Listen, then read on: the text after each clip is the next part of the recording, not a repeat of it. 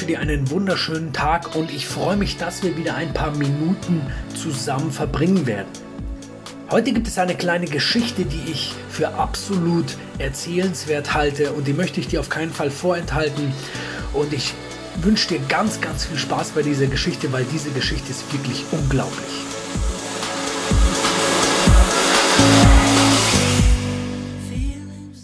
20. April 2020. Es ist 21.30 Uhr. Ein junges Ehepaar sitzt im Auto. Die Frau sitzt hinten und ist hochschwanger. Und sie ruft, bitte fahr schneller, bitte fahr schneller, ich glaube, das Kind kommt. Ihr Mann tut, was er kann. Er überfährt sogar eine rote Ampel. Und dann am Krankenhaus angekommen, hält die Security den Ehemann auf und sagt, Sie können leider nicht hinein. Es ist wegen Corona. Ja, aber das ist meine Frau, sagt der Ehemann. Keine Widerrede. Die Security bleibt hart und der Mann geht wieder zurück in sein Auto. Hoffentlich geht alles gut, denkt er. Das ist sein zweites Kind und beim ersten Kind behaupteten die Ärzte, dass es mit einem Herzfehler auf die Welt kommt. Das war so schlimm für ihn damals, weil es ist überhaupt nichts passiert. Das Kind hatte gar keinen Herzfehler. Und er fragt sich, wird diesmal alles gut gehen, obwohl ich nicht dabei bin? Dann, eine Stunde später, kommt seine Frau auf einmal wieder die Treppen herunter, hält sich so am Geländer fest und steigt langsam ins Auto. Mir geht es gut, die Wehen sind weg. Wir sollen nach Hause fahren, sagen sie. Wirklich? Fragt er und fährt aber dann los. Es scheint ihr wirklich besser zu gehen und er ist todmüde. Er hat heute 15 Stunden Arbeit hinter sich. Seine Mitarbeiter waren wieder so ein bisschen problematisch, aber so ist es nun mal. Er wäre auch schon fast am Steuer eingeschlafen. Und zu Hause angekommen, legen sich die beiden ins Bett und er schläft sofort ein. Es ist kurz nach Mitternacht. Dann um circa sieben Uhr früh träumt er von einer Frau, die Hilfe schreit. Hilfe, komm schnell, Hilfe, komm schnell, träumt er. Und dann auf einmal wacht er auf und die Stimme ist immer noch da.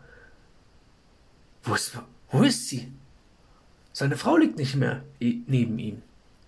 Hilf mir, komm schnell, kommt es aus dem Bad. Er springt auf, noch ganz schlaftrunken, und erreicht das Bad und sieht seine Frau hockend am Boden. Er will raus, das Kind kommt, er will raus. Wo? Hier? ruft er. Schnell hol Handtücher, sagt sie ihm. Er rennt in das Schlafzimmer, wühlt die Kommode durcheinander, stellt sie auf den Kopf und versucht, die Handtücher zu finden. Währenddessen ruft er die, die Feuerwehr an und eilt dann wieder zurück ins Bad mit den ganzen Handtüchern und legt überall die Handtücher aus. Dann geht er wieder hinaus, sein Kopf raucht schon, um zu schauen, ob der Notarzt schon da ist. Und dann hört er wieder seine Frau rufen, Hilf mir, das Kind kommt, hilf mir. Und er denkt sich, ich kann das nicht. Der Notarzt kommt doch gleich. Ich kann das nicht. Und dann späht er nochmal in das Bad hinein. Und er kann es nicht glauben. Er kann das Haupt seines Sohnes erkennen. Er, er stürzt sich zu ihr hin, hält seine Hände unter sie und da kommt es. Einfach so. Er gleitet, sein Sohn gleitet auf das Handtuch und trotzdem muss er aufpassen, dass sein Neugeborenes ihm nicht entgleitet. Es war so glitschig, sagt er im Nachhinein. Und dann denkt er, aber es schreit gar nicht, warum? Er macht sich Sorgen und starrt seinen Sohn an. Es scheint eine Ewigkeit zu vergehen, bis seine Frau sagt, deck ihn zu. Dann deckt er ihn zu und kurz darauf fängt er an zu schreien und der Mann denkt, puh, ich habe es geschafft. Er kann es kaum glauben. Was machen wir mit der Nabelschnur? fragt er seine Frau. Sie haben noch eine Minute und 40 Sekunden Zeit, bis Sie die Nabelschnur durchtrennen müssen. Suchen Sie schon mal eine Klammer, tönt es aus dem Handylautsprecher. Das war der Arzt. Wo soll ich denn jetzt eine Klammer herbekommen, denkt er. Und dann werden sie erlöst. Die Notärzte kommen und übernehmen die Kontrolle. Sie messen die Temperatur des Neugeborenen und legen es auf die Brust der Mutter, damit der Kleine sich aufwärmen kann. Und wieder denkt er, die Nabelschnur ist ganz schön lang. Was für Gedanken. Dann begibt er sich ins Bad zurück und beginnt das Blut aufzuwischen. Vorher soll er noch die Plazenta in einen Beutel tun. Aha. Ich habe meinen Sohn auf die Welt gebracht. Und ich finde diese Geschichte unglaublich, weil diese Geschichte hat mir letzte Woche mein Mieter erzählt. Und das war bei Kaffee und Kuchen sozusagen. Und meine Frau und ich, wir konnten das kaum glauben. Und warum erzähle ich dir jetzt diese Story? Zum einen weiß ich, dass wir alles schaffen können auch Dinge, von denen wir, vor denen wir Angst haben. Also ich glaube, mein Mieter hätte niemals gedacht, dass er seinen Sohn auf die Welt bringt. Und ich denke auch, dass wir vertrauen dürfen. Wir dürfen vertrauen, dass die Natur es für uns regelt. Wir dürfen der Natur vertrauen. Und natürlich heißt es jetzt nicht, dass wir alle Hausgeburten durchführen. Bloß ich denke, dass Hausgeburten sicher sind, wenn wir sie gut vorbereiten. Wenn wir eine Hebamme haben, die uns dabei begleitet, wenn wir die Frau oft röntgen lassen, also wenn die Frau sich auch sicher ist, dass das Kind richtig liegt, dass mit der Schnabelschnur alles okay ist, dann können wir uns an solche Dinge wagen. Und was unumstritten ist, ist, dass Hausgeburten viel besser für das Kind sein können, weil sie das Immunsystem des Kindes stärken. Weil so ein Bad oder die Wohnung an sich, in der wir wohnen, ist sicherlich nicht so keimfrei wie ein Krankenhaus.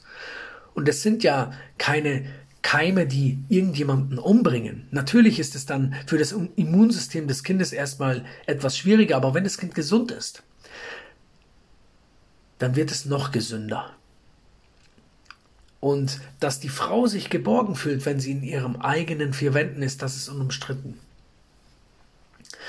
Und ich habe dann meinen Mieter gefragt, ich habe ihn gefragt, du, würdest du, bist du jetzt im Nachhinein stolz auf dieses Erlebnis? Und er sagt, ja klar, wer in Deutschland gebärt sein Kind von selbst? Welcher Vater kann kann von sich behaupten, dass er seinen, sein Kind geboren hat.